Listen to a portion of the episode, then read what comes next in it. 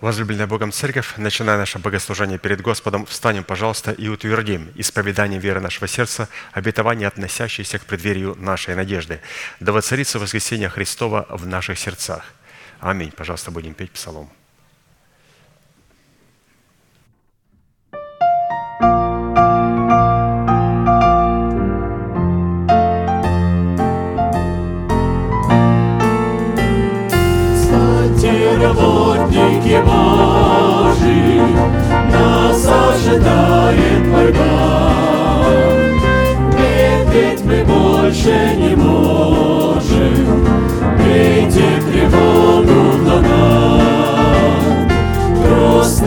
Грустные дни охлаждения, Годы сомнений ему, Нас побуждают знамения, битве последний зовут.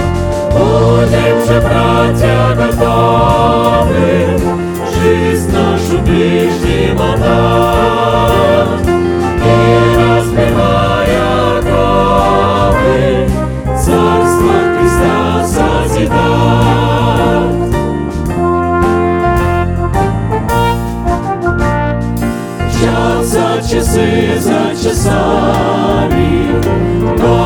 Столетия летят. В прахе лежат христиане, и утомленные спят. Братья, будите услыши, нежною лаской любви. Всякий, имеющий очи, зорко на небо глядит. Будем же, братья, готовы жизнь нашу ближним отдать. И разбивая оковы, Царство Христа созидать.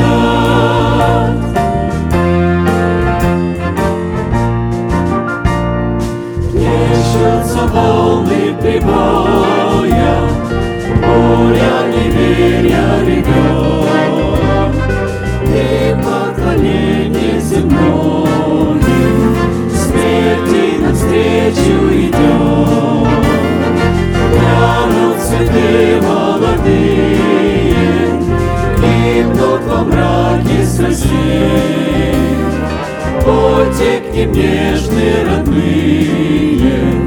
Братья, спасайте людей.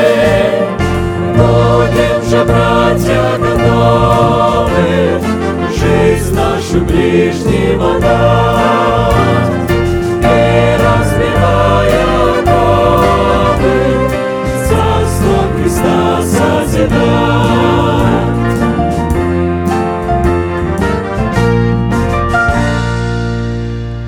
Склоним наши головы в молитве.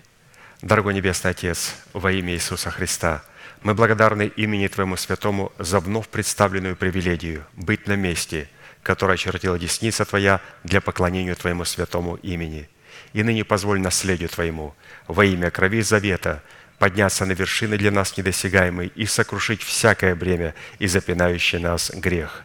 Да будут прокляты в этом служении, как и прежде, все дела дьявола, болезни, нищета, преждевременная смерть, демоническая зависимость, всевозможные страхи, депрессии, разрушения, косность, невежество – все это да отступит от шатров святого народа Твоего. И ныне встань, Господи, на место покоя Твоего Ты и ковчег могущества Твоего, и да облекутся святые Твои спасением Твоим, и да возрадуются пред лицом Твоим. Дай нам больше от Духа Твоего, пропитай нас Духом Твоим святым, позволь нам найти светлое лицо Твое. Мы благодарим Тебя, что это служение представлено апостолом Аркадием в Твои божественные руки, и мы молим Тебя, продолжай вести его рукой сильную и превознесенную, великий Бог, Отец и Дух Святой. Аминь. Будьте благословенны, пожалуйста, садитесь.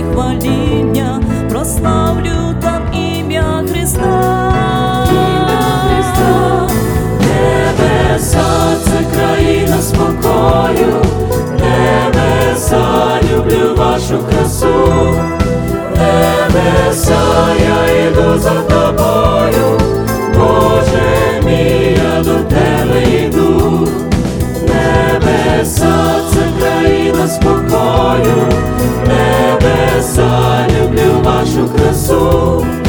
Небеса, я йду за тобою, Боже мій, я до тебе йду.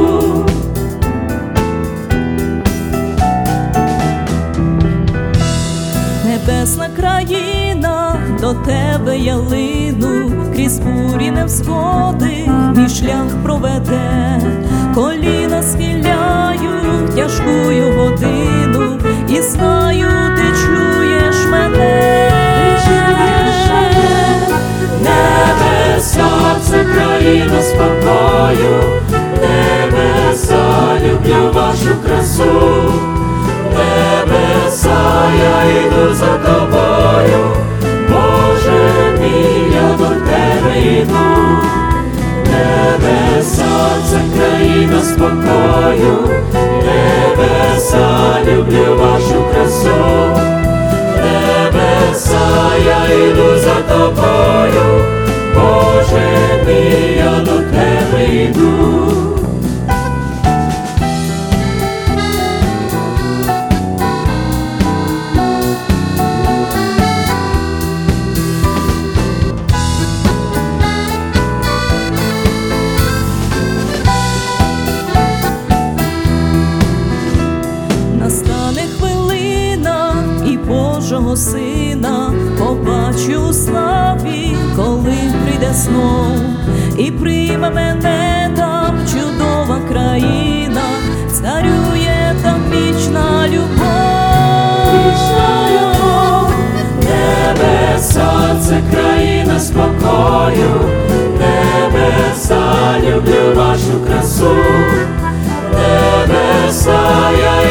За тобою, Боже мій, я до тебе йду, небеса, це країна спокою, небеса, люблю вашу красу. Небеса, я йду за тобою, Боже мій, я до тебе йду.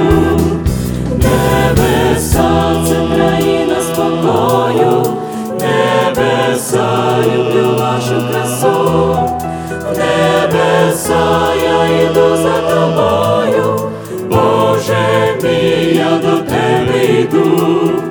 Небеса, це країна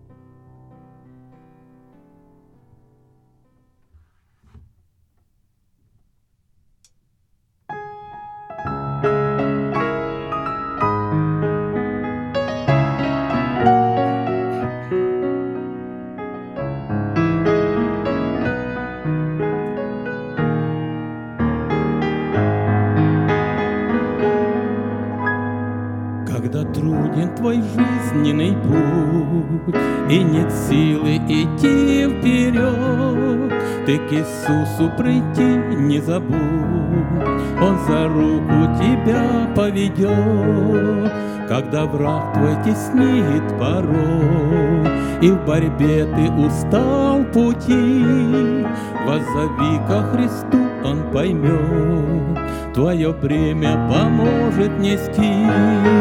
Помни ты, что всегда и везде, Где бы ни был ты в этот час, Иисуса любовь к тебе Не пройдет ни потом, ни сейчас.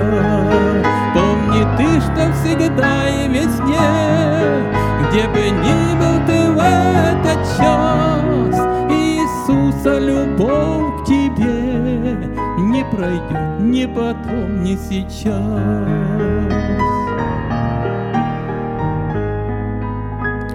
Если искренно веришь Христу, с Ним легко на житейском пути Удалит навсегда суету, Будет рядом с тобою идти. Он поможет войти в небеса, Будешь в радости там со Христом, Тебя примут объятия Отца, Долгожданный родительский дом. Помни ты, что всегда и везде, Где бы ни был ты в этот час, Иисуса любовь к тебе Не пройдет ни потом, ни сейчас. Помни ты, что всегда и везде, Где бы ни был ты в этот час, Иисуса любовь к тебе Не пройдет ни потом, ни сейчас.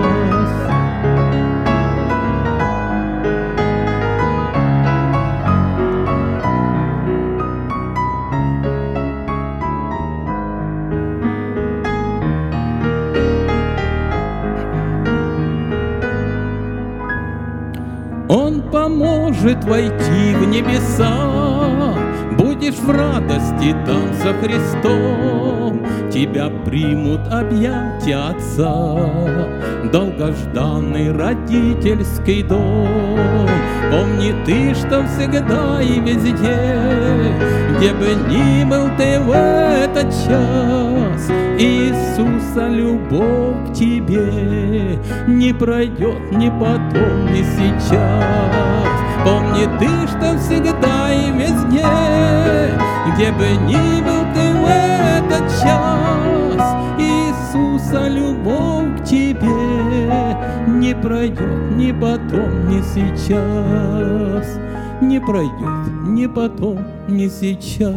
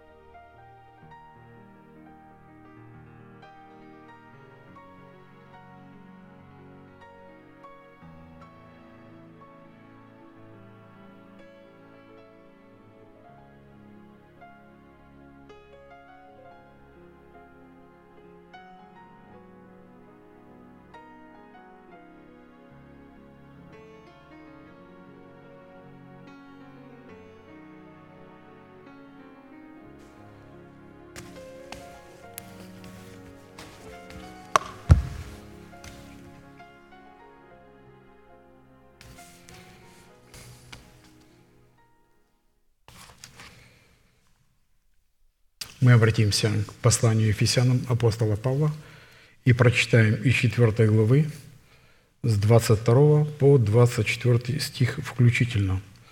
«Отложить прежний образ жизни ветхого человека и сливающего в обольстительных похотях, а обновиться духом ума вашего и облечься в нового человека, созданного по Богу в праведности и святости истины». Это место Написания несет в себе заповедь, которая и определяет заглавие как право на власть, отложить прежний образ жизни, чтобы облечься в новый образ жизни. И для выполнения этой повелевающей заповеди, записанной у апостола Павла и представленной нам в серии проповедей апостола Аркадия, задействованы три судьбоносных, повелевающих и основополагающих действия – это отложить, обновиться и, конечно, облечься. Именно от решения этих трех судьбоносных вопросов и будет зависеть, обратим мы себя в сосуды милосердия или в сосуды гнева, вернее, состоится ли наше спасение, которое дано нам в формате залога, или мы его утратим, в силу чего наши имена навсегда будут изглазаны из книги жизни. И я хочу напомнить, что это не просто обращение себя то ли в сосуды милосердия, источающая помощь, прощение, милость, благотворительность, то ли другие сосуды, сосуды гнева, представляющие исходящие из своих эмоций и реакций. Это самая настоящая война или же это брань не на жизнь, а на смерть. Это значит умереть или для одного, или умереть для другого – Обычно все войны творятся для завоевания и обладания новых территорий или для обладания политического и экономического контроля, при этом преследуя исключительно свои цели, тем самым попирая суверенность другого человека или же другого государства. И в политическом мире это сегодня происходит у нас с вами на глазах. Сильные в своих глазах представляет новую версию, что такое хорошо и что такое плохо, что есть законность и правда – разделяя и властвуя, и опуская все ценности во мрак. Что раньше считалось заболеванием, сегодня представляется демократически выверенными правами. Но суверенное решение может произвести только тот человек, кто отказался плыть по течению толерантности и сделал судьбоносный выбор, и тем самым стал вовлеченным в эту войну – Живя в Египте с истинным и коварным врагом, человек по сути не встретится, потому что он младенец. Значит, что он просто раб, который выполняет хозяин приказы своего и желания своего господина, хозяина. Но как человек только выйдет из-под воли Египта, то рабское, рабское мышление ему моментально напомнит, как там было ему вкусно. Потому что мышление-то осталось рабским. Вкусно не то, что предлагает Бог – что снизошло с небес, то, что мы с вами слышим, а то, что ели в рабстве, в глубоком младенчестве. Враги восстали на тех, кто оставил Египет на пути в Ханаан, в земле, где сокрыты Божьи обетования. Полученное от Господа апостолом Аркадием обетование в предмете истины о воцарении и воскресении Христова в теле человека перед дверью нашей надежды положило начало последней битвы с врагом Божьего плана, павшим Херувимом. Потому что плоть человека – это его последняя цитадель, за которую сражается враг. Господь утоил это до последних дней для тех, кто смог устроить и устрояет свое жилище, свое гнездо, преображаясь в этого орла на зубце утеса. Ибо только с этой высоты можно увидеть обетование, а впоследствии с ними соработать и в них возрасти. Но для того, чтобы быть вознесенным на эту скалу – которая недосягаема для человека, для его религиозных потух. Необходимо соработать с Богом в предмете Его Слова истины в формате принятого нами с вами семени. Дабы нам возрасти в принятом нами семени, представляющий на момент его принятия семени Слово истины, которое изменяет всю нашу жизнь. Поэтому мы и константируем, и утверждаем то определение, что правда – это есть истина в действии. Поэтому наше спасение напрямую связано с наличием истины. Поэтому, когда христианин не может определить, спасен я, не спасен, это конкретное отсутствие истины в сердце человека. Вершина скалы или зубец скалы для душевного человека – это самое некомфортабельное и неудобное место. Он туда и не захочет даже быть вознесенным. Ему-то гнездо не устроить, потому что для душевной жизни это просто смерть. А до этого еще далекий путь, в начале которого необходимо стать учеником и признать Божий порядок. И приняв слово веры в свое сердце и сработая с ним, человек сможет заплатить цену ученичества – что, посвящая себя в изучение наследственного удела в Иисусе Христе, находящийся в полномочии значения сокрытых в именах Бога, при этом задействуя веру своего сердца и исповедание на веру своего сердца, исповедание своих уст, одновременно сможет. Давид говорит в 115 псалме «Я веровал, потому и говорил». А поступает так. Как так? Задействуем свой руль, свой язык, который обязан исповедовать веру сердца, и таким образом мы как сохраняем, одновременно мы и расширяем свое спасение, которое стоит в восстановлении нашего тела искуплением Христовым. До тех пор, пока не будет разрушено господство ветхого Адама, система ветхого человека, система этого мира будет стоять напрочь. Потому что мы постоянно слышим в то, что постоянно погружаемся – и разрушит мощную систему ветхого человека, его бастионы Египта и Вавилона. И пастор Аркадий говорит, что только после этого политические мировые системы и их устои рухнут. Что все то, что происходит в политическом мире, это эхо происходящего в религиозном мире. Хорошо.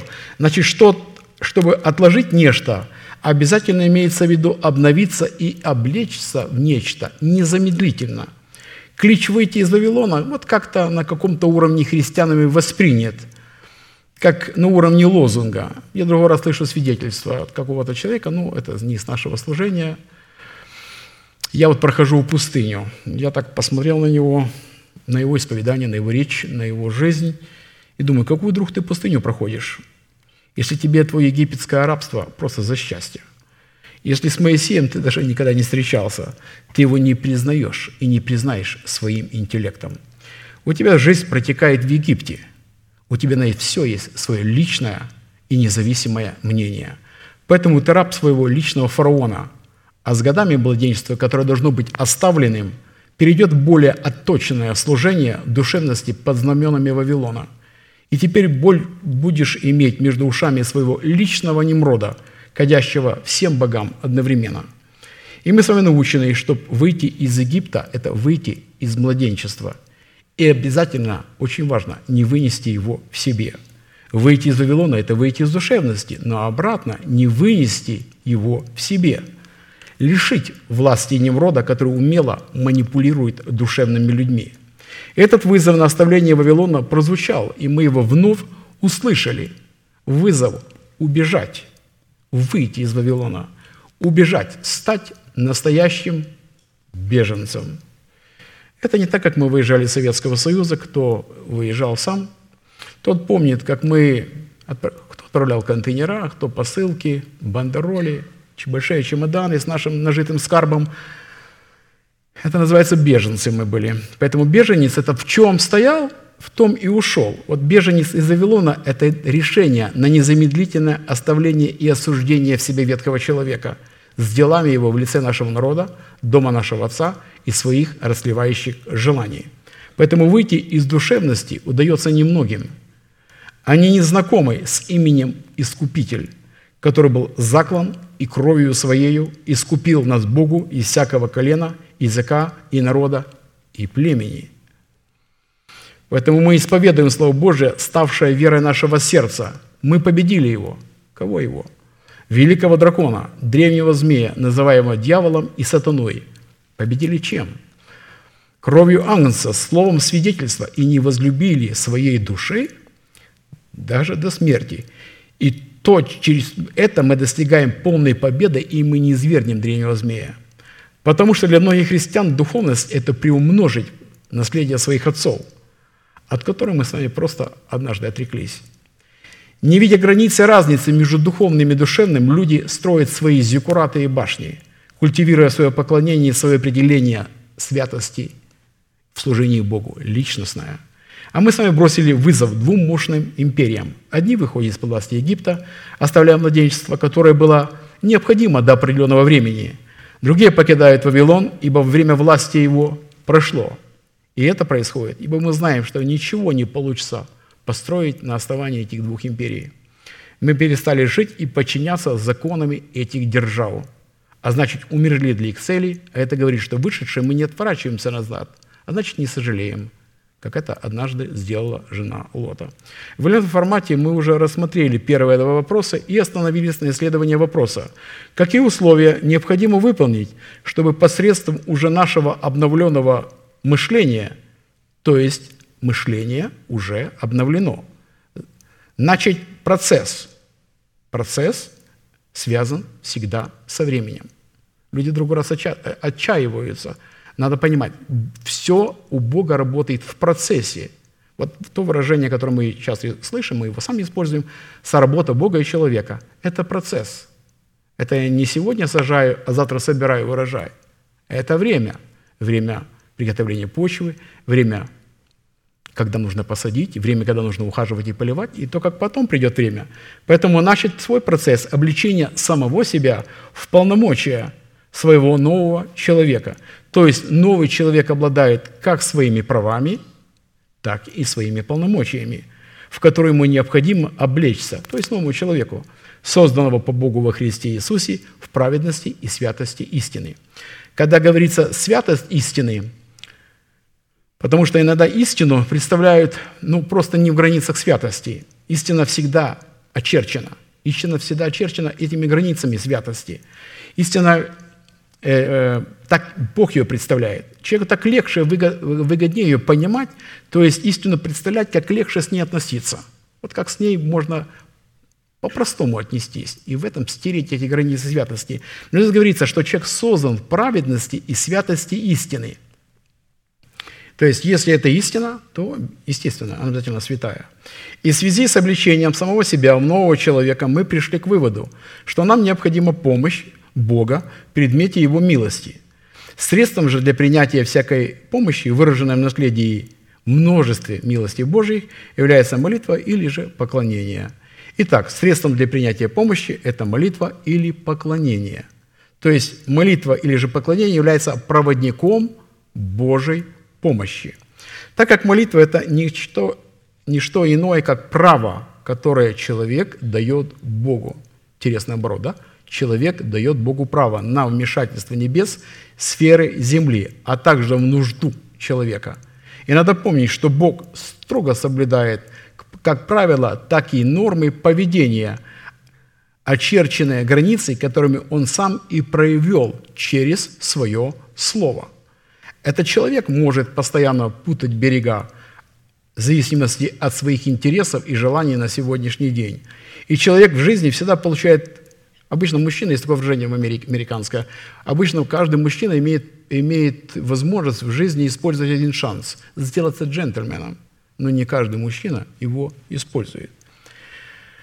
Это право. И человек через свою молитву, когда ее обращается к Богу на установленных условиях, и это он призван так поступать тем самым и дает Богу право на вмешательство небес в сферы земли – Поэтому весьма важно знать и изучить эти условия, прописанные Словом Божьим. И при этом надо всегда помнить, что Бог наших с вами прав и наших границ, наш, нашу межу не нарушает.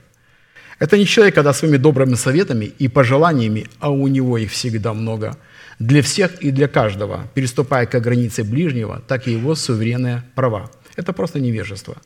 Заметьте, что Бог наших с вами прав не нарушает. А вот мы призваны давать Богу право, и при том только на установленных им условиях. Вот эти условия мы будем изучать, и мы сейчас будем погружаться в 142-ю песню, в которой он дает Богу Давид право на вмешательство в свою жизнь, его милости, пребывающего в его сердце в границах правового поля истины, как раз и явилась предметом нашего исследования. Итак, «Господи, услышь молитву мою, внемли молению моему по истине Твоей, Услышь меня по правде Твоей, и не входи в суд с рабом Твоим, потому что не оправдается перед Тобой ни один из живущих. Враг преследует душу мою, втоптал в землю жизнь мою, принудил меня жить во тьме, как давно умерших, и уныл во мне дух мой. Онемело во мне сердце мое, вспоминаю дни древние, размышляю о всех делах Твоих, рассуждая о делах рук Твоих, простираю к Тебе руки мои. Душа моя к Тебе, как жаждущая земля. Скоро услышь меня, Господи, дух мой изнемогает. Не скрывай лица Твоего от меня, чтобы я не уподобился нисходящую могилу. Даруй мне рано услышать милость Твою, ибо я на Тебя уповаю. Укажи мне путь, по которому мне идти, ибо к Тебе возношу я душу мою. Избавь меня, Господи, от врагов моих. К Тебе прибегаю. Научи меня исполнять волю Твою, потому что Ты Бог мой. Дух Твой благий доведет меня в землю правды. Ради имени Твоего, Господи, оживи меня. Ради правды Твоей выведи из напасти душу мою. И по милости Твоей истреби врагов моих, и погуби всех, угнетающих душу мою, ибо я Твой раб. Это был Псалом 142, с 1 по 12 стих. Итак, чтобы быть услышанным Богом, Давиду необходимо было представить Богу некое основание или же некое право, которое могло бы служить для Бога достаточным доказательством для вмешательства в жизнь Давида, его милости и истины. И такими доказательствами в данной молитве послужили 10 аргументов, которые Давид приводил Богу, говоря «Услышь меня». Итак, «Услышь меня ради Твоей истины и правды, ради воспоминаний дней древних и всех дел Твоих, потому что я простираю к Тебе мои руки, потому что, потому что я на Тебя уповаю, ради возношения души моей к Тебе, ради того, что я к Тебе прибегаю, потому что Ты Бог мой, ради Твоего имени, ради Твоей милости, потому что я раб Твой». Итак, мы с вами остановились на исследовании второго аргумента. Это доказательство, что Давид пребывал в воспоминании дней древних и всех дел, совершенных Богом в этих днях. Это весьма важная составляющая истинной правды, которой Давид пребывал и в которую он приводил Богу в молитву, как некий аргумент. То есть это был его тумим. Его аргументом был его тумим. Это было то, что было записано в сердце Давида, и поэтому было его доводами – Почему Бог его должен был бы и услышать? Как некий аргумент говоря, «Услышь меня ради воспоминаний дней древних, всех дел твоих совершен тобою в этих днях». Оказывается, что сердце предназначено не только перекачивать кровь, любить или же ненавидеть, а имеет такое предназначение быть носителем информации, которую туда запишет человек. И как мы видим, здесь Давид приводит Богу информацию со своего сердца – то, что некогда туда он записал, и то, что было его тумимом. Это было то слово, в которое он пребывал. Это точно, как мы недавно услышали, о наследии, которую часть мы уже получили, часть мы получаем, а часть мы еще получим в будущем. Вот мы и провозглашаем то слово, которое мы уже имеем в сердце, и оно является нашим тумимом. Мы его уже получили, оно наше. Мы этот хлеб уже сняли с золотого стола хлебопредложений – и вкушаем от него с радостью и с благодарением. Раньше это слово было как масло, принятое нами, сложенное в сосуд, и пришло время, когда это слово переместилось на светильник, в наш дух, и мы стали его понимать, и оно стало освещать нашу стезю. И в этом проявляется та высота, на которую нас поднимает Господь. От веры в веру, от одной высоты к другой. Это не переход из конфессии в конфессию. Нет, это ответ Бога, выраженной благодарности человеку за его благодарное сердце, наполненное его словом. Вы представляете, за что Бог благодарен? В формате тумима, который трансформируется в будущем для, э, светом для стези в формате урима. Это как благодарность за благодарность. Бесполезно призывать Бога, если мы не обладаем подобным тумимом, если нет вот таких вот доказательств или же подобных аргументов, если сердце пусто. А вот если мы услышали Слово, то мы с вами стали за него ответственными. Не только Бог, когда изрекает свое Слово, и ответственны за него. Мы ответственны также, когда мы его услышали. Чтобы услышали, услышавший, сохранить его, а что и не только сохранить, соработать с ним. А чтобы его сохранить, надо что-то стереть и на том месте произвести запись и сохранить это. Невозможно, вот, чтобы оно было записывалось, а не что у нас оставалось то, что не угодно Богу. Это не так. А посему хранить в своем сердце воспоминания дней древних и всех дел Божьих, совершенных в этих днях, это, по сути дела, хранить в своем сердце истинную правду, то есть хранить вот этот тумим, который свидетельствует перед Богом о результатах великого дела искупления. Здесь мы встречаемся с его славным именем Искупитель, когда каждый раз провозглашаем молитвы благодарность, что Он искупил нас от нашего народа, от дома нашего Отца, от наших расливающих желаний – это не приводит нас к чувствам, а совершенно никак. Это приводит нас к знанию. Самое главное – это иметь это знание, что искупительно жил, и мы не поколеблемся во веки и веки. Вот это и дает Богу возможность являть в нашем сердце множество своих милостей. Если же Бог нечто открывает, то Он открывает в Тумиме. Там это уже есть, в нем она есть. Просто мы этого не видим и не можем пользоваться. И надо помнить, что именно наличие информации в Тумиме и придет Урим во Святом Духе. И Бог через туда своего посланника нам его просто распечатает. Если мы к этому времени будем готовы, приготовим своем сердце, будем этим заниматься, будем... Это все если, если, если. И вот это все если должно совпасть. То есть мы каждый раз, когда мы слышим, видим это, эту заставку, это не потому, что нет другого текста Священного Писания, поверьте – очень много можно было бы что высвечивать. Это просто забота нашего пастора о нас, для того, чтобы, придя сюда, мы нечто записали – Другими словами говоря, чтобы быть услышанным Богом, необходимо сохранять в своей памяти дела Божие, которые Он совершил в древних днях. В силу чего мы пришли к необходимости рассмотреть ряд таких вопросов. Итак, вопрос первый. Кем или чем по своей сущности является память дел Божьих, запечатленных в древних днях? И, конечно, должна быть она запечатлена в нашем сердце. Во-вторых, какое назначение призвано выполнять память дел Божьих, запечатленных в древних днях? В-третьих, Какую цену необходимо заплатить, чтобы обладать памятью дел Божьих, запечатленных в древних днях? И в-четвертых, какие результаты последуют от наличия в самом себе памяти дел Божьих, запечатленных в древних днях? И вот рассматривая вопрос первый, чем сама по себе является память, как по своей сущности, так и по своему определению – мы пришли к выводу, что память – это запас мыслей или кладезь образной информации и впечатлений, полученных из измерений физического мира, из измерений духовного мира и из измерения генетической линии, воспринятой нами от суетной жизни наших отцов. Надо, надо помнить, что мы имеем способность принимать и записывать мы являемся этим программным устройством. Это наша способность принимать и записывать информацию. И брат Аркадий объяснил, что информация записывается, как вы думаете, в стволовые клетки человека. Поэтому врачи, когда задают вопрос о чем-то, а ваши родители болели чем-то, вот какими-то там заболеваниями, то вам это передалось. И когда мы просто молчим или уходим от этого ответа, то есть этим самым, даже вот на этом аппоинтме, мы прерываем эту связь, называя несуществующее как существующее. Надо знать, что каждая стволовая клетка работает как независимая программа, хотя в человеке их миллиарды. Каждый из них копирует то, что находится в другой клетке. А теперь представьте себе, какое сложное и сильное программное устройство, которое является сам человек. По своей организованности, устройстве и памяти, вложенные Богом при сотворении в человеке, он превосходит все носители информации во всем мире – все программные носители ограничены своей памятью. Мы когда покупаем какое-то э, устройство памятное, на нем обязательно стоит сколько там терабайт, гигабайт. Мы знаем конкретно. Это предел. У человека пределов не существует.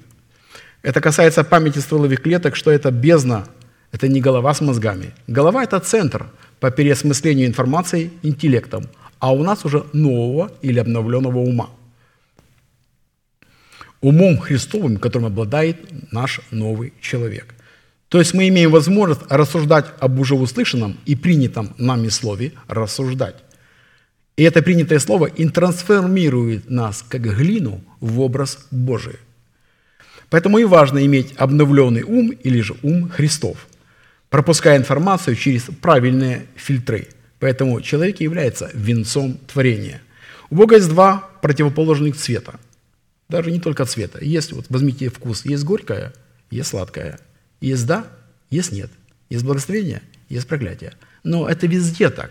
И в цветовой гамме это ровно так же. У Бога есть белый и черное. У падшего Херувима, который якобы хочет, чтобы его видели в черном цвете, все представляет людям в сером цвете. Ровно то, что популярно очень сегодня, серый цвет у всех дизайнеров. В сером цвете стерты все граниты святости, ярко выраженные в контрасте между белым и черным. Ты не холоден и не горяч, ты тепл, и это приговор. Поэтому, потому что стерты границы святости. Поэтому я привел, привел пример с серым цветом просто как иллюстрацию, как образ. Дьяволу не принадлежат никакие цвета, он бесцветная, ничемная личность.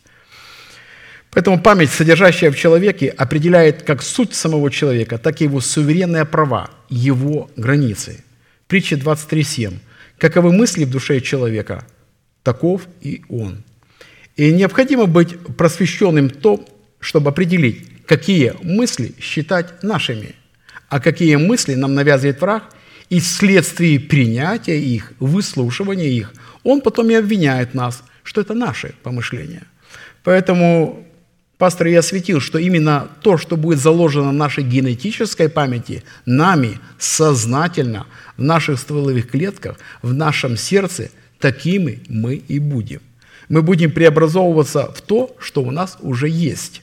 Это же наше сознательное и притом волевое решение. Учитывая, что память – это информация, содержащая в формате мыслей, следует, что сохраняя на скрижалях свое сердце и затем исповедуя перед Богом дела, совершенные им в древних днях, мы трансформируем в образ нашего мышления, потому что какие мысли у человека, таков и он и будет. Обуславливать в нашем сердце дела Бога, совершенные им в древних днях мы трансформируемся вот в эти дела Бога. Все события, которые мы читаем в Слове Божьем, были в буквальном смысле. Вот все, возьмите вот хронологию, всех событий, эти события были в буквальном смысле. И, конечно, всякий человек может их читать. Я просто задам провокационный вопрос. Зачем собираться как церковь, если все мы умеем читать? И читаем, как оно было в буквальном смысле – можно читать дома в буквальном смысле. И как мы слышали, что чтение буквального слова является логосом, запечатанным словом. Но мы приходим сюда и тем самым вместе, составляя живой организм, тело Христова на земле, чтобы узнать и быть наставленным тем словом, которое представляет человек, уполномоченный, посланный Богом, который глубже, шире и ярче отразит слово, которое вроде записано с временной привязкой, но трансформируется в слово «рема», обращенный уже сугубо к новому человеку. Апостол Аркадий представил нам определение, которое нельзя точно, как нельзя точно определять суть нашего ученичества. Мы недавно это увидели в видеозаписи, вернее, услышали. Я его прочитаю. «Мы приходим на это святое место, как ученики Христовы, чтобы познавать священное таинство истины или, другими словами, заключить с истиной брачный союз. И этот брачный союз дает нам право на власть, называть несуществующую державу жизни в теле своем как существующую. И только такой брачный союз ученика Христова с истиной Слова Божье делает нас совершенными во Христе Иисусе. Или же свободными от рабства царствующего греха, живущего в нашем теле в лице ветхого человека с делами его. И такой брачный союз – облекает нас в благородное рабство праведности или же в желанное господство над нами истины, которую мы сокрыли в своем сердце в формате учения Христова. Вот в это и есть привилегия, в этом-то есть привилегия быть учеником. Быть живой клеткой тела Христова, который несет живую и верную информацию. Обратно – то, что мы узнаем и вроде мы слышим как буквальное слово, оно по своей сути вечное при этом и духовное. И услышав его, и услышавшие его, мы становимся за него в своей жизни ответственны, ровно так, как и Господь ответственен, как мы уже знаем, за свое слово. Слова, сказанные нашим пастором в его проведях, не поддаются времени или лежат за чертой времени – мы приходим сюда узнать и послушать, что скажет Бог через эти образы для нас. Зачем Святой Дух вот столько записал?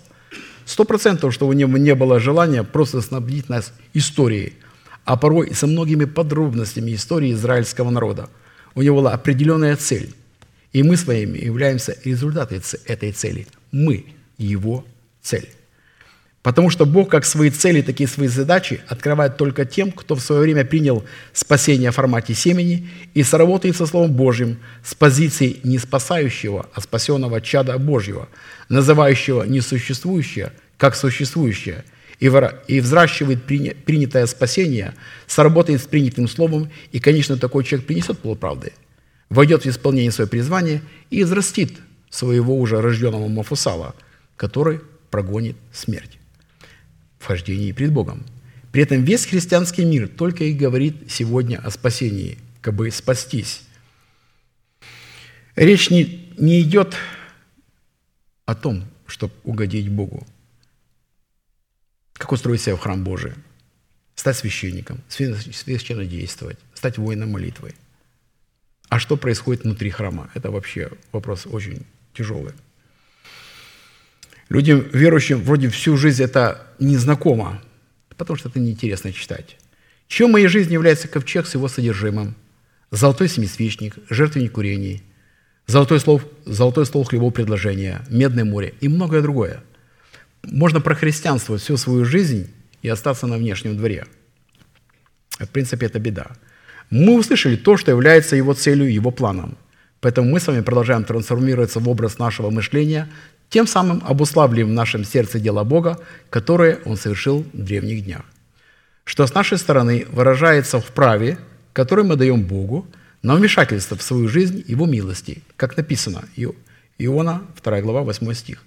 «Когда изнемогла во мне душа моя, я вспомнила Господи, и молитва моя дошла до Тебя, до храма святого Твоего». Это Иона. И пастором представлен был Божий человек Иона. Что было с Ионой, если бы не было бы его памяти в формате тумима информации глубоко запечатленной в нем? Кем для него является Бог и что сделал для него Бог? И когда он попал в чрево кита, и его дух вышел из тела, и он погрузился во тьму, он просто погрузился в ад. Этот человек был в аду – только потому, что он каким-то образом пренебрег вот это Божье повеление в том, что он не захотел идти, чтобы просто проповедовать милость Божью. Это сегодня, не будучи посланными, люди бегут проповедовать. А Иону Бог послал проповедовать, и он уклонился от Божьего повеления. И тогда Бог повелел киту, который не пренебрег Божьим повелением, и проглотил Иону. И, будучи в аду, вот этот Иона вспоминает о Господе. И пастор говорит, что у него была запись, по которой он все вспомнил. У него была запись. Но это не является примером, что так может быть с каждым, кто попадет в ад и вспомнит.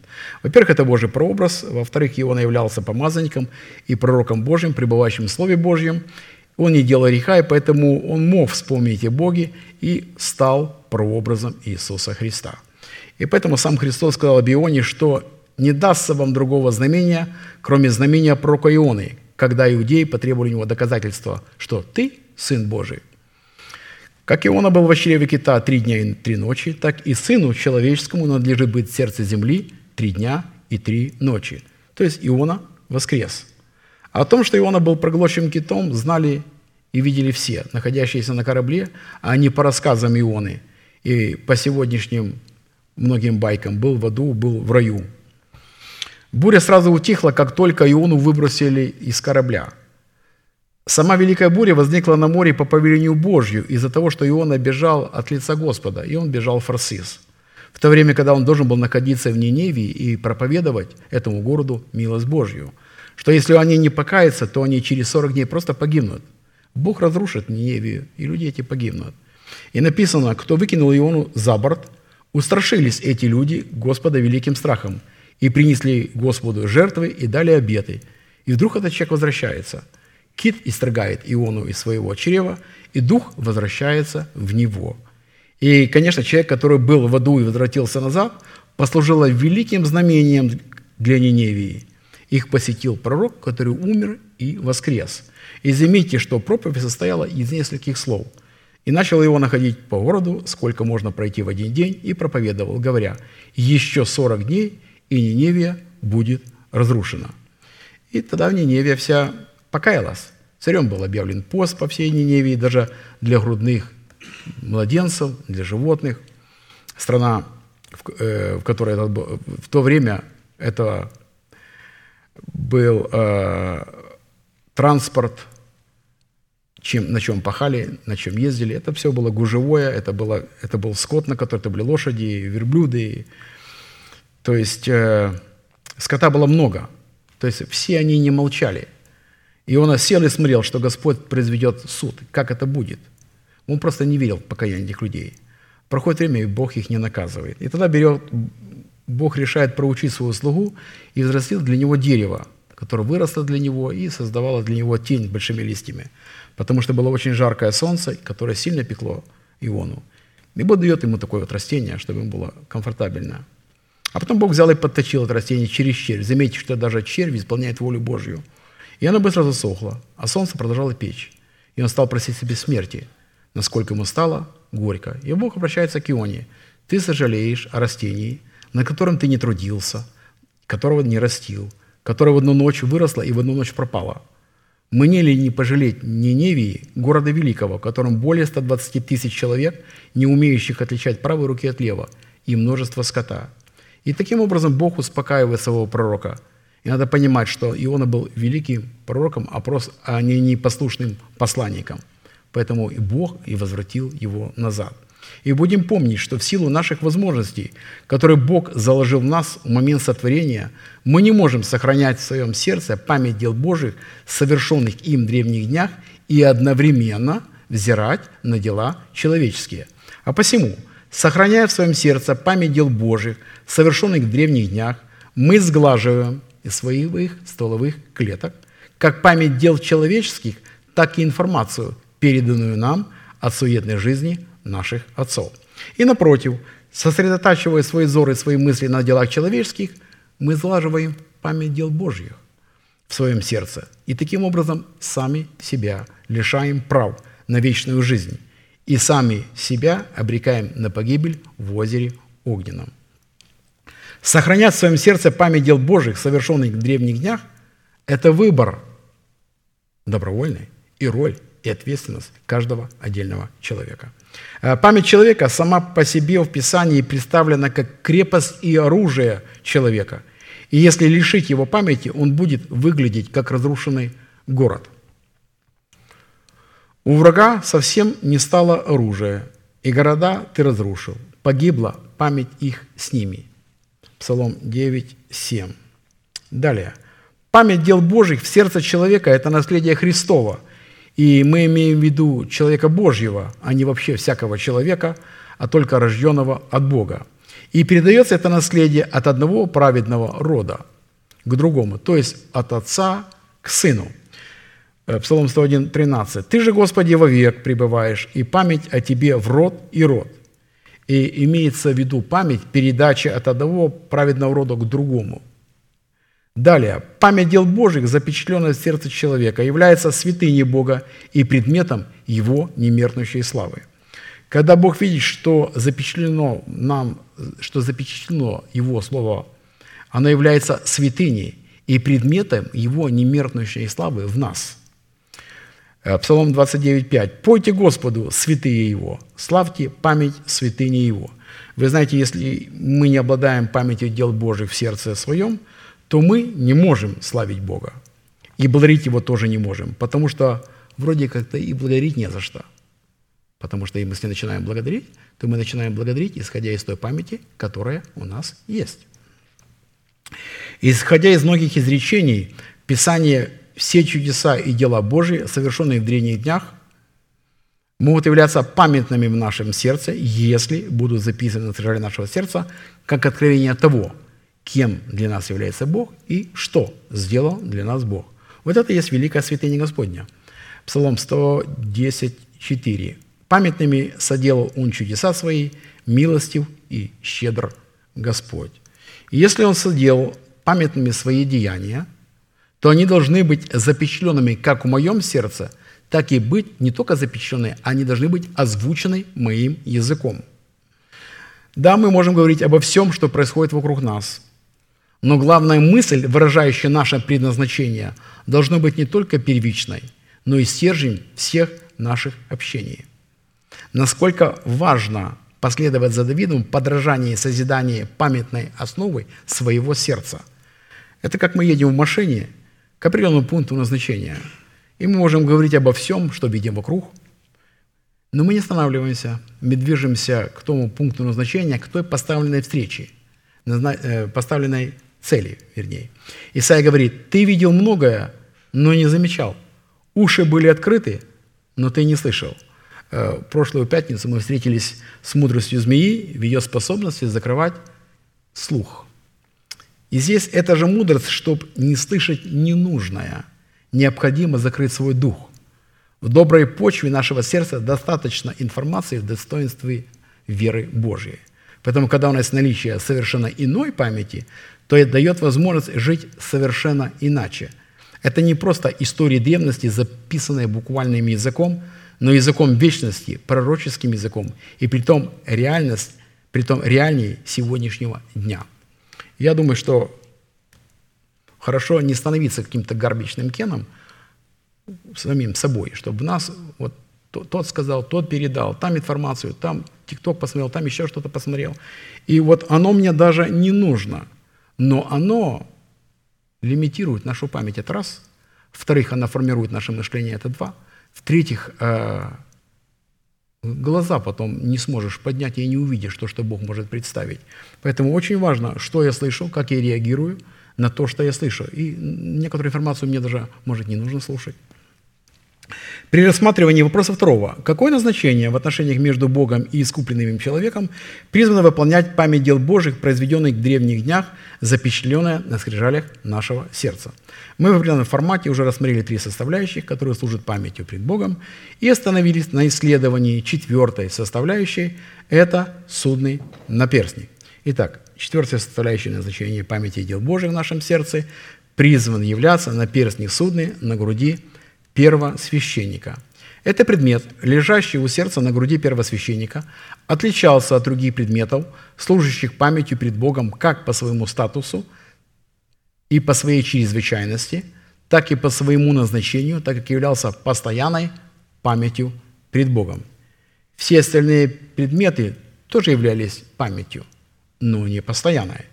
И вот написано, «Вспомнил Бог об Аврааме и вывел народ израильский». Но надо знать, что это не было постоянной памятью пред Богом. До этого являлось обетование, это, да, да, это являлось обетованием, которое должно было исполниться в определенное время.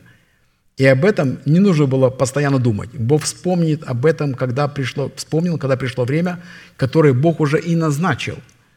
Вы будете в плену у другого народа лет через 400, я выведу вас оттуда. И Бог это просто постоянно не держал памяти.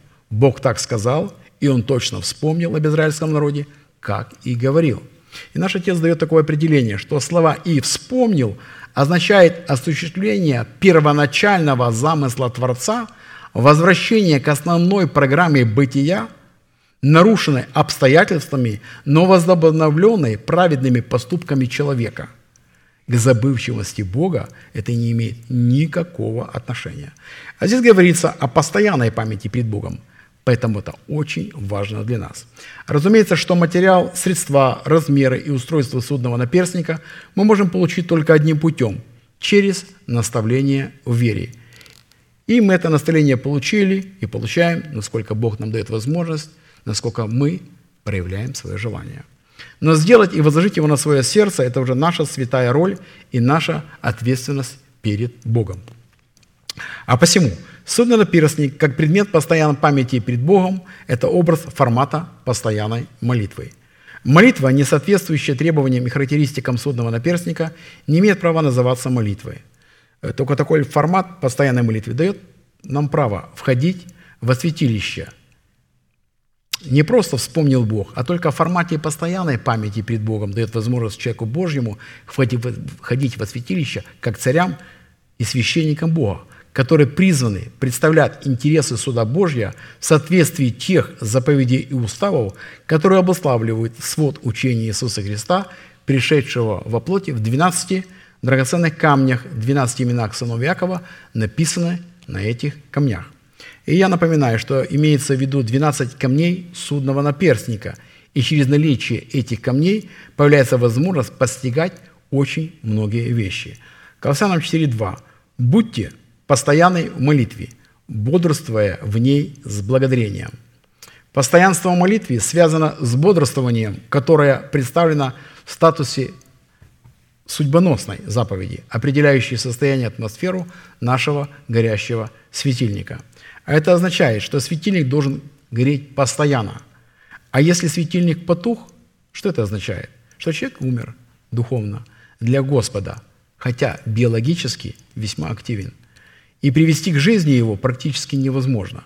Светильник потухает, и дух человека умирает. И такого человека невозможно обновлять покаянием. Медицина борется за физическую жизнь человека, за его плоть. А у Господа первично это исцеление духа человека, с которым он может продолжить свою работу в исцелении души и венчает полное исцеление, выраженное в освобождении тела человека от закона греха и смерти, болезней, проклятий, разрушений, закона, находящегося в теле. Поэтому наше бодрствование в молитве определяет состояние и атмосферу нашего с вами горящего светильника. И в истории Израиля были времена, когда он погружался в грех. Но Писание говорит, светильник Божий продолжал гореть в храме. А это говорит, что они еще не умерли для Бога, потому что светильник продолжал гореть в храме. И благодаря этому светильнику Бог продолжал действовать и говорить. Луки 21, 36. «Итак, бодрствуйте на всякое время и молитесь, да избежать всех сих будущих бедствий и предстать пред Сына Человеческого». Потому что постоянство молитвы тесно связано с бодрствованием, и оно определяет состояние атмосферы нашего горящего светильника. Порядок устройства судного наперстника имеет последовательность, что, когда, где и как следует делать, чтобы отвечать требованиям поклонников, которых ищет себе Бог. При нарушении этой последовательности в устройстве этого порядка судно-наперстник, обуславливающий состоянию и природу поклонника, не может называться судным наперстником или утрачивать свое достоинство, как судный наперстник. Иоанна 4, 23, 24. «Но настанет время, и настало уже, когда истинные поклонники будут поклоняться Отцу в Духе и истине, ибо таких поклонников Отец ищет себе. Бог есть Дух, и поклоняющие Ему должны поклоняться в духе и истине. Эм, не все поклонники являются истинными. На истинность есть претенденты, поэтому не всех поклонников Бог воспринимал как поклонников. Вот поэтому здесь речь идет об истинных поклонниках, которые Господь ищет себе, которые будут поклоняться Отцу в духе и истине. Именно таковых поклонников Бог ищет себе – Остальные же просто имитируют истинное поклонение и увлекают, обманывают, и за, особенно тех, кто за ними пошел и увлекся. Чтобы поклоняться Отцу в Духе истине, необходимо не повреждать истины в преследовании целей, установленных Богом. И это очень важно. Когда Бог ставит цели, и мы видим, что для достижения цели надо платить полную цену, а человек по привычке, от которой не избавится, не избавился, любит в мелочах не сделать или не поступить в точности, как это предписано, и вследствие этого производит нарушение Слова Божьего, тем самым не платит полной цены. А, можно платить цену, но немножко не полностью. А это как? Это не плата цены. Самое малое непослушание является началом всех проблем, в то время как послушание является корнем многих побед. Как только Херувим Осеняющий вышел за свои границы, которые были для него определены Богом, и вследствие своего бунта стал врагом, как для Бога, так и для того, для всего того, что Бог создал, сотворил. С самого начала использовал те места, в которых человек не в точности, не в полной мере верно поступал, зная, что человек суверен в своих поступках, свободен в своем выборе.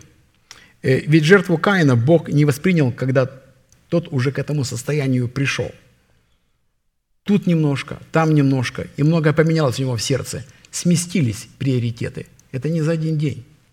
Это тоже процесс. Ровно как его дама с Евой. Заметьте, обращение змеи к Еве было словами «подлинно ли сказал Бог». Ну, мы сегодня можем говорить это однозначно звучит так, когда с кем-то, с какими-то оппонентами приходится разговаривать, а подлинно говорит, говорит ли ваш пастор. А заметьте, такой вопрос задан просто так быть не может. такому вопросу надо созреть, чтобы его создать, задать. Это как Амалик. Кого поражал из народа Божьего, когда они шли из Египта? Ослабевших, тех, кто отставали от стана, тех, кто не платили цену. Получается, не каждого. Когда негатив в мышлении приходит, его необходимо или игнорировать, или отбивать Словом Божьим, как мячик в настольном, настольном теннисе.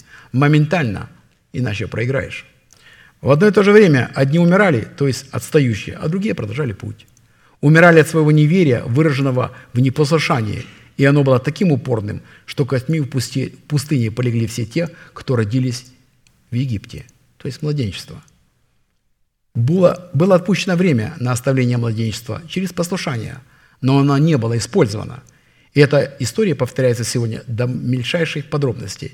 Вот это наличие Египта не дает способностей, возможности в точности поступать так, как нам предлагается. Конечно, кроме Иисуса, сына Навина и Халева, сына Ифонина, и тех, кто был рожден в пустыню и не обладал памятью Египта, и поверил, и пошел за Словом Божьим и Духом Святым.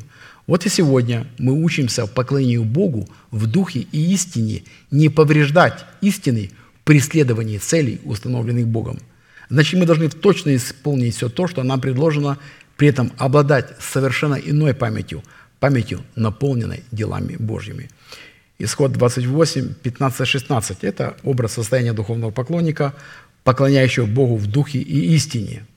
«Сделай наперстник судный, искусную работу, сделай его такой же работой, как ефот, из золота, из голубой, пурпуровой и червленой шерсти – и из скрученного весона сделай его. Он должен быть четыреугольный, двойной, в пять дней длиной и в пять дней шириной. И мы отметили, что в Септуагинте судный наперстник называется знамением правосудия. Э, напомню, что Септуагинта – название перевода на древнем греческом языке, которым мы сегодня с вами все и пользуемся. Образ же судного наперстника находит свое выражение в совести человека, очищенного от мертвых дел – на скрижалях которой, как на печати, запечатлено учение Иисуса Христа, пришедшего во плоти. Когда начинается Божий суд, откуда он начинается? Конечно, из совести. Мы сегодня пользуемся выражением «этот бессовестный человек», имея в виду не, не честный, безнравственный, безостенчивый, бесстыдный, наглый, недопрепорядочный – ведь вся информация, определяющая, что правильно и что неверно, принятая человеком, находится в его совести. Совесть является хранителем этой информации. Совесть содержит такого рода информацию, и на основании ее она судит человека. Следовательно, что совесть является теми скрижалями в нашем сердце, куда слаживаем, записываем мы все, что принимаем. Отсюда и проблемы. Если человек неверно принимает истину, то он ее и имеет неверные постулаты, неверные утверждения или требования – и в этом случае неверно судить человека. Вот тут и выражается ответственность человека, чтобы скрижали сердца внести верную информацию. А совесть примет любую, то ли верную, то ли нет. Поэтому очень важно, кого мы слушаем, кто нас учит. Таким образом, именно совесть, очищенная от мертвых дел, запечатленная на ее скрижалях истины и правды, будет обуславливать природу истинных поклонников Бога, которые будут давать Богу право действовать как в них – так и через них на планете Земля. И именно таковых поклонников Отец Небесный ищет себе. Иоанна 4, 24, 23. «Бог есть Дух, и поклоняющиеся Ему должны поклоняться в Духе и истине, ибо таких поклонников Отец ищет себе». Невежество в познании истины, выраженное в учении Иисуса Христа, пришедшего в плоти, не позволит человеку поклоняться в духе своей совести, не очищенной от мертвых дел. Э, напомню, что невежество – это просто незнание, неведение или просто безграмотность. И это является наследием христиан, если не приняли и не обладают учением Иисуса Христа, пришедшего в плоти. А есть постановление каких-то псевдорелигиозных братств, которые только и постановляют до сегодняшнего дня, каждой церкви прописывает свой устав – который в корне отличается от других уставов, но когда говорят строго основан на Священном Писании. Но если собрать все постановления вместе, то не будет их не меньше, чем у фарисеев садукеев. И это говорит об отсутствии Бога вдохновенной истины внутри такого служения. Потому что в совести отсутствует истина в предмете судного наперстника, определяющего право входить в присутствие Божье, чтобы представлять совершенную волю Небесного Отца. Насколько это позволено Бог и меры нашей веры, мы в определенном формате рассмотрели размеры и материал, из которого должен был устрояться судно-наперстник, и остановились на рассматривании следующего требования в устройстве судна-наперстника, которое гласит, исход 28, 17, 21. «И встав в него оправленные камни в четыре ряда, рядом рубин, топаз, изумруд» – это один ряд, второй ряд – карбункул, сафир и алмаз, третий ряд – яхонт, агат и аметист, четвертый ряд – хризолит, оникс и яспис. В золотых гнездах должны быть вставлены они. Сих камней должно быть двенадцать по числу сынов Израилевых, по именам их, на каждом как на печати, то есть вот как выгравировано на печати, должно быть вырезано по одному из имени из числа 12 колен. И мы должны понимать, что, с одной стороны, это исторические события повеления Господа, но для нас это является, во-первых, образом, а во-вторых, определенным повелением, которое мы должны увидеть, вот эти 12 принципов или свойств, которые должен обладать поклонник Божий. Драгоценные камни которые, должны были вставляться в золотые гнезда. А посему было прежде, чем и в случае с раменами, приготовить и воткать судно на перстник 12 золотых гнезд. Это как крепление. Они просто, вот, как, вот есть украшения у нас, вот, допустим, у наших жен, наших сестер есть украшения, и где, вот, как, обратите внимание, вот как крепится камушек, камушки. Вот, эти, вот, вот это есть гнезда, вот это называется гнезда. Четыре ряда, по три на каждом. Таким образом, они были все сделаны ровно одинаково для того, чтобы вставить камни. И поэтому, когда камень прилаживался к этому гнезду, то не надо было изменять размеры. Надо было камень обтачивать под размеры Слова Божьего, вот под эту оправу, под эти гнезда. Слово Божье ни по что не обтачивается, обтачивается под Слово Божье. То есть 12 золотых гнезд – это образ суда Божьего в учении Иисуса Христа, пришедшее во плоть. Это чистое Слово Божье. И теперь мы себе подгоняем под это Слово Божье, как драгоценные камни, которые мы с вами и представляем. Потому что золото – это написанное Слово Божье, это Слово должно быть написано на скрижалях нашего сердца, которое мы, как поклонники Бога, призваны представлять в своей постоянной молитве. А 12 драгоценных камней с вырезанными на них, как на печати, именами сынов Израилевых – это образ и формат нашей постоянной молитвы, представляющей совершенные суды Бога. Это говорит о том, что наша с вами молитва должна соответствовать Слову Божью. А для этого Слово Божие необходимо прежде всего изучать, вникать в него, питаться, жить им, исповедовать им, размышлять о нем. И вследствие молитвенная жизнь не ограничится служением церкви, на ячейке и будет вплетена в повседневную нашу жизнь. И мы благодарны Богу, что существует очень много записей, существует архив служений наших. И я думаю, что вы это делаете, вы слушаете. И я вот обращаю внимание на то, лично для себя, что даже те проповеди, которые были сказаны нашим пастором и 5, и 10 лет назад, и 15 лет назад, и когда мы слушаем, то теперь мы слушаем с позиции сегодняшнего нашего посвящения, сегодняшней высоты, на которую поднял нас Господь. И мы, когда слушаем, мы не читаем, как вот заметили, когда мы стали в седьмом классе заниматься, в восьмом, и когда берем учебники, когда мы учились в третьем классе, ой, так смешно, там такие интересные задачки, и мы детям рассказываем эти задачки. Нет, это не так, это духовная сфера. Мы слушаем обратно то слово, которое было преподано нам 15 лет, сегодня живым, действующим, настолько мощно, как оно было и тогда – оно не теряет ни вкус, ни запах, ни ценность, ни нужность каждому из нас. Поэтому, если вы не занимаетесь, я просто призываю, как обратите внимание на то, чтобы мы можем себе вспомнить то, что мы через то, что будем вспоминать, видеть сегодняшний день. Мы даже когда читаем Слово Божье, мы читаем через то, чем мы обладаем в нашем духе – и что нам оно может показать. На практике постоянная молитва, представляющая совершенные суды Бога, призвана происходить через исповедание веры сердца. Это не просто вера, а как вера, которая уже является достоянием веры сердца, То есть она там живет, и она им обладает. И вследствие человек ее исповедует своими устами. От веры сердца говорят уста. А вера приходит нам как? От слышания Слова Божьего. Поэтому расположение драгоценных камней на судном наперстнике в четыре ряда по три хорошо просматривается как в 12 основаниях стены Нового Иерусалима, так и в расположении 12 ворот, по три на каждой из четырех сторон Нового Иерусалима.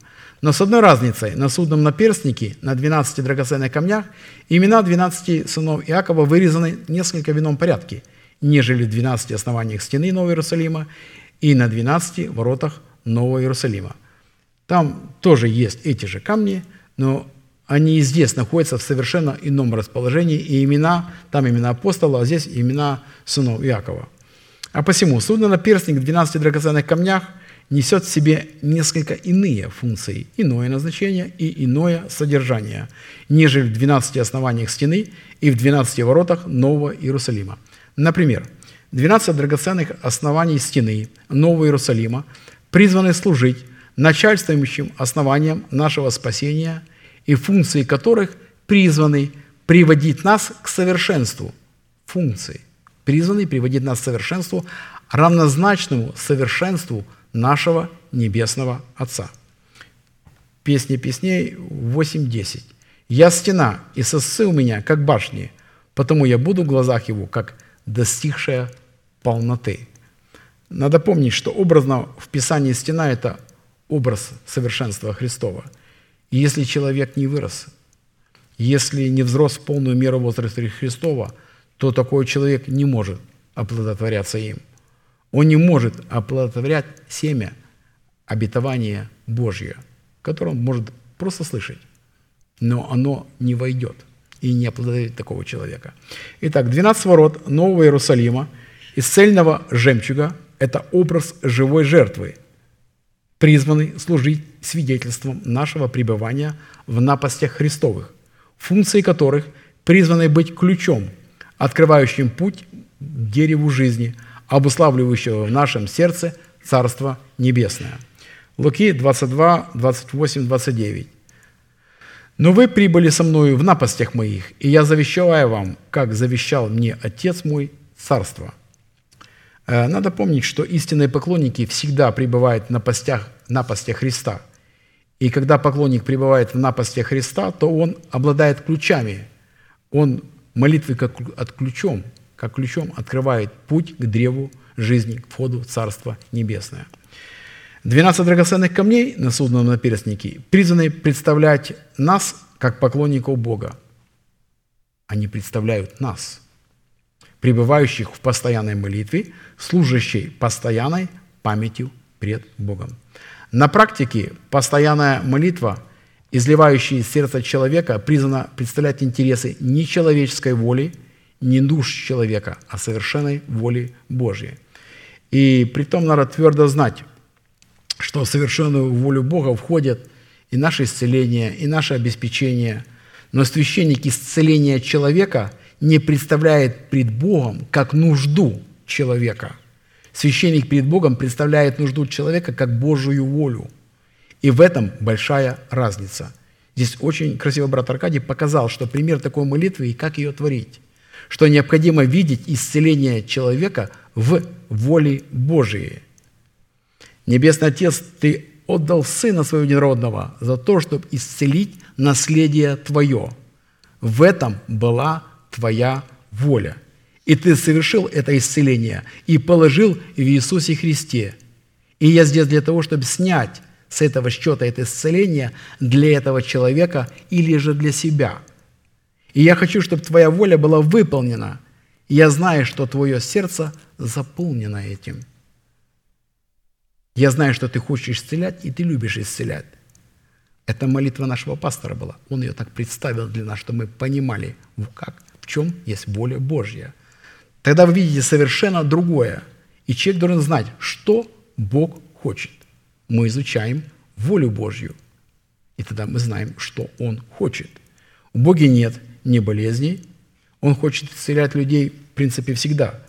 Но к Нему прийти нужно необходимо на Его условиях, а не на наших просьбах, основанных на наших просто желаниях.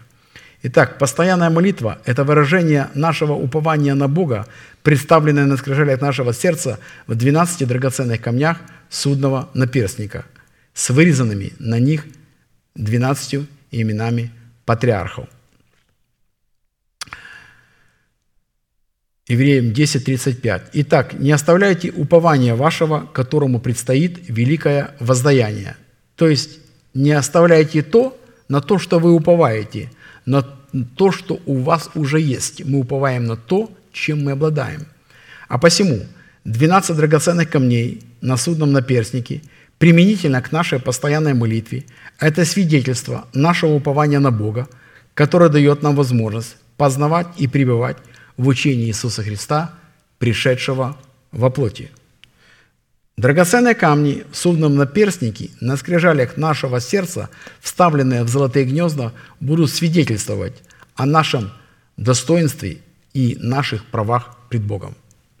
Имена же сынов Израилевых, вырезанные на 12 драгоценных камнях судного наперстника, это наши свойства и функции, обусловленные постоянными молитвами, служащими постоянной памятью пред Богом и дающие Ему право постоянно действовать через нас на планете Земля. 12 драгоценных камней на наперстнике судном демонстрировали определенные имена Бога, а 12 сыновей имен Яковых демонстрировали солнце функции, которыми призван был обладать каждый поклонник Бога в отдельности. Практически эти имена, написанные или же выгравированные на драгоценных камнях, должны были соработать с этими драгоценными камнями, которые несли в себе свойства и характеристики Бога. И когда мы соработаем с ними, мы становимся такими же драгоценностями, такими камнями, обладающими этими свойствами. Матфея 16, 18, 19 говорится, «И я говорю тебе, ты, Петр, и на семь камней я создам церковь мою, и врата ада не одолеют ее, и дам тебе ключи, не ключ, а ключи от всех двенадцати ворот жемчужных, Царства Небесного. И что свяжешь на земле, то будет связано на небесах. И что разрешишь на земле, то будет разрешено на небесах. То есть, кому простите грехи, тому простятся, на ком оставите, на том останутся. Ключи же Царства Небесного, позволяющие связывать на земле то, что Бог прежде связал на небесах, это не только пребывание в напасти Христа – но это также и 12 принципов, обуславливающих требования постоянной молитвы в образах 12 драгоценных камней судного наперстника. А посему судный наперстник – это предмет постоянной памяти пред Богом, определяющий истинность истинного поклонника в ранге царственного священства и служащий эталоном поклонения в духе и в истине – а устройство судного наперстника содержит, содержит в себе такой же порядок, что и устройство 12 драгоценных оснований стены Нового Иерусалима. И устройство 12 жемчужных ворот, но только с иными функциями и иным назначением.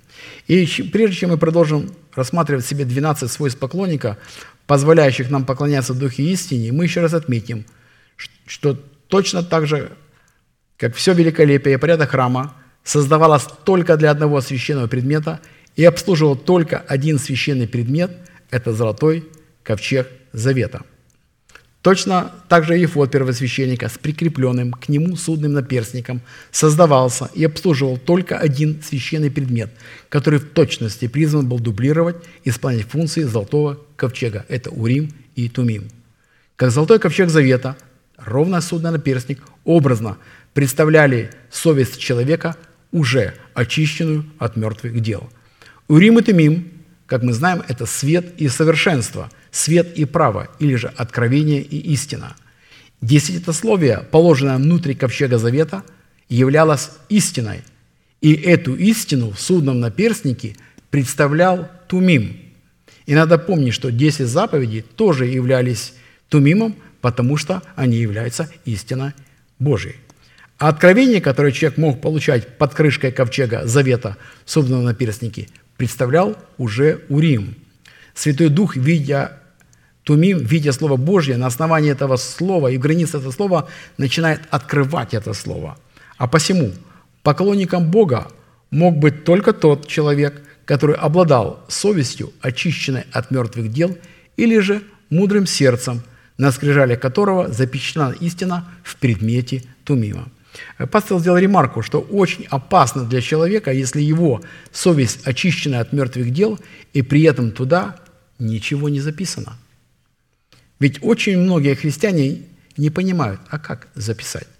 Они проводят освящение, они освящаются, но они ничего не могут туда записать.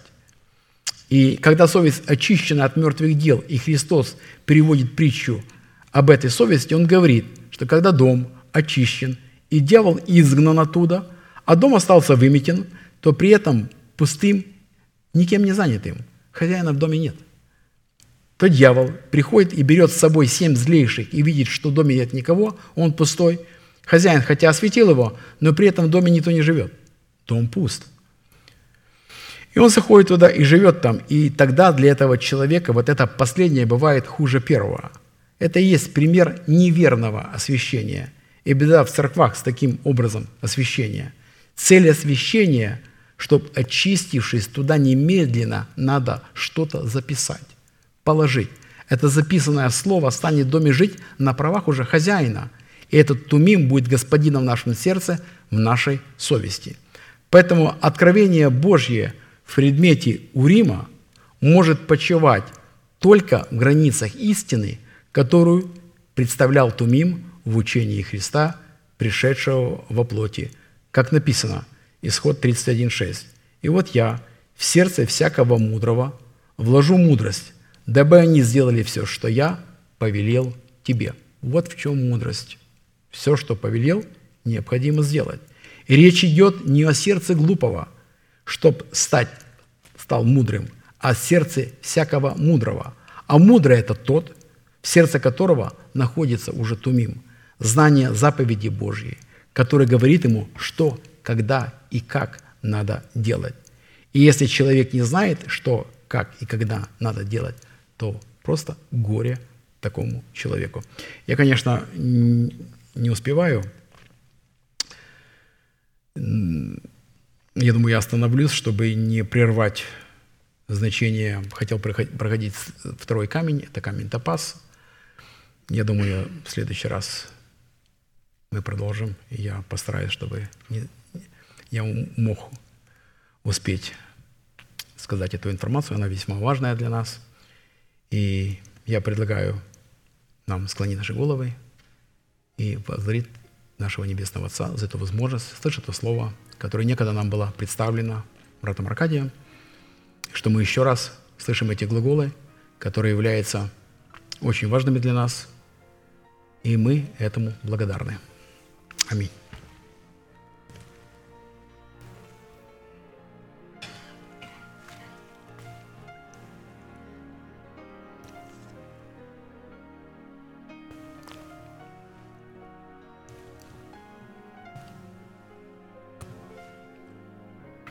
Очень небесный праведный. Я сердечно благодарен Тебе находиться на этом священном месте – которое очертила десница Твоя для поклонения Твоему чудному и дивному имени. За эту привилегию и за возможность представлять Твое Слово великое и могущественное, исполненное истиной и правдой. И ради этой истины и правды услышь нас, ибо на Тебя уповаем, на Слово Твое, которое стало светом нашей стези на котором ты бодрствуешь, чтобы оно исполнилось в установленное тобой время. Мы благодарим Тебя, что мы смогли принять его, записать на скрижали нашего своего сердца и соработать с ним, исповедовать его, почитать себя мертвым для греха, живым для Бога, держаться исповедания неуклонно. И мы благодарим Тебя за эту возможность называть несуществующее как существующее – Мы верим, Господь, что Ты, начавший в нас работу в каждом отдельном святом Божьем человеке, Ты совершишь ее до конца. И мы будем свидетелями, как будет разрушена программа падшего Херувима. Мы исповедуем не то, что мы чувствуем, но то, что мы знаем, что мы стерли со своей памяти ту информацию, которая была передана нам от суетной жизни, передана от отцов. Мы благодарим Господь, что Ты нас освободил от этой информации – мы записали, Господь, вечные глаголы, которые являются нашим исповеданием, нашей верой нашего сердца. И мы не исходим от того, что мы чувствуем, мы исходим из того, что мы знаем. Мы знаем то, что Слово Твое работает в нашей жизни. И мы благодарим Тебе, Господь, что оно трансформировалось в свет для нашей стезы. Мы записали Твои вечные клятвенные имена на скрижале нашего сердца. И они являются благословением для нас. И Ты во Христе Иисусе для нас открылся как Бог, крепость, твердыня, прибежище, избавитель, скала, щит, рог спасения и убежище. Мы благодарим Тебя, Господь, за это слово, которое является клятвенным обетованием. Ты тот, который освободил нас от закона греха и смерти. Ты тот, который ввел, нас в новый закон, закон Духа жизни во Христе Иисусе, который живет в нас, который мы исповедуем, называем несуществующее существующее и исходим от того, что мы знаем. Ты нас оправдал, каждого в отдельности омыл, очистил, поставил наши на твердом, ноги на твердом основании. И это есть границы святости территории церкви, территории Небесного Царства. Я благодарю Тебя, Господь, что откровения Твои стали весельем для нашего сердца, что мы замыслы, вымыслы человеческие ненавидим, а закон Твой любим. Славьте Господа, ибо Он свят, ибо вовек милость Его.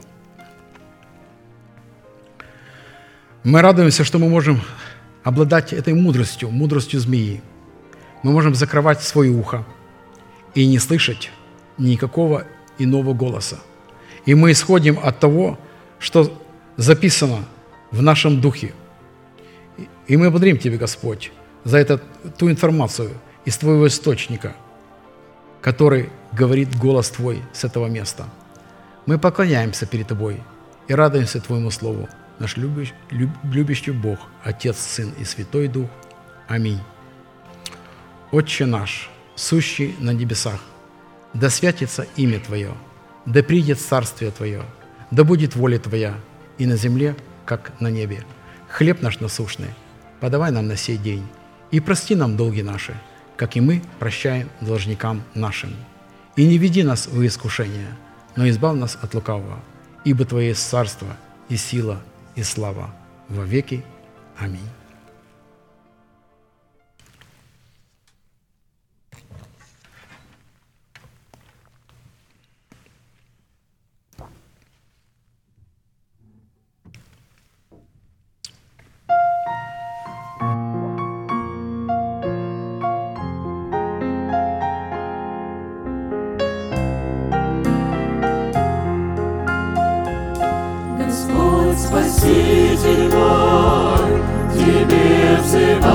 Взываю я, услышь мольбу мою, ног Твоих святых, нужду слагаю я, и всю печаль мою, нужду слагаю я, и всю печаль мою.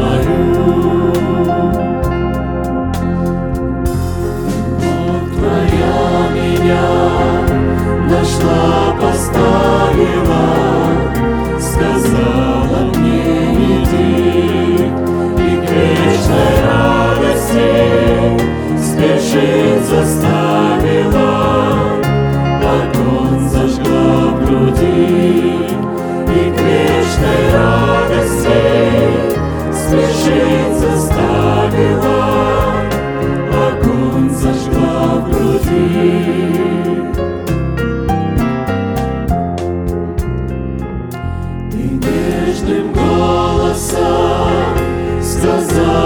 душе моей, не бойся, будь пути, ты не один пойдешь,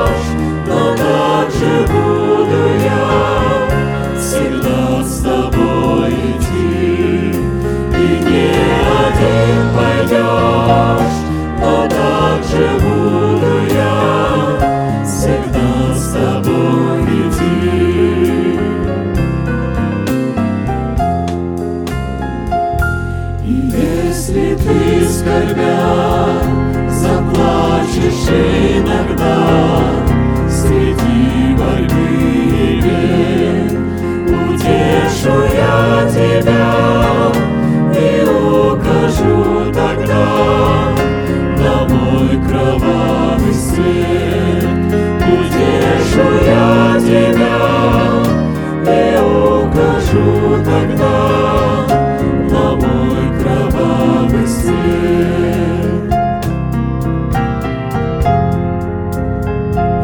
И обессилишь ты сеть и суеты, склонись пред мной в мольбе, я будь твоя заря, чтоб ты не пал.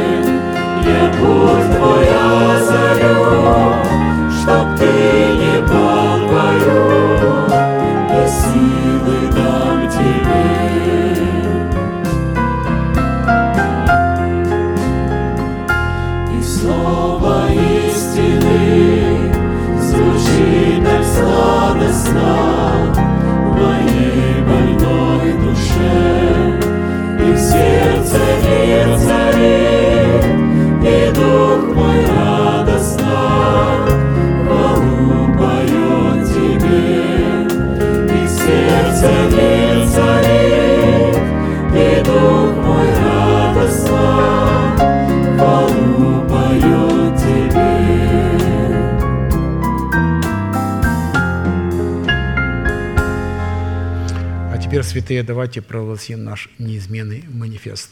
Могущему же соблюсти нас от падения и поставить пред славою Своею, непорочными в радости, единому, премудрому Богу, Спасителю нашему, через Иисуса Христа, Господа нашего, слава и величие, сила и власть, прежде всех веков, ныне и во все веки. Аминь, аминь.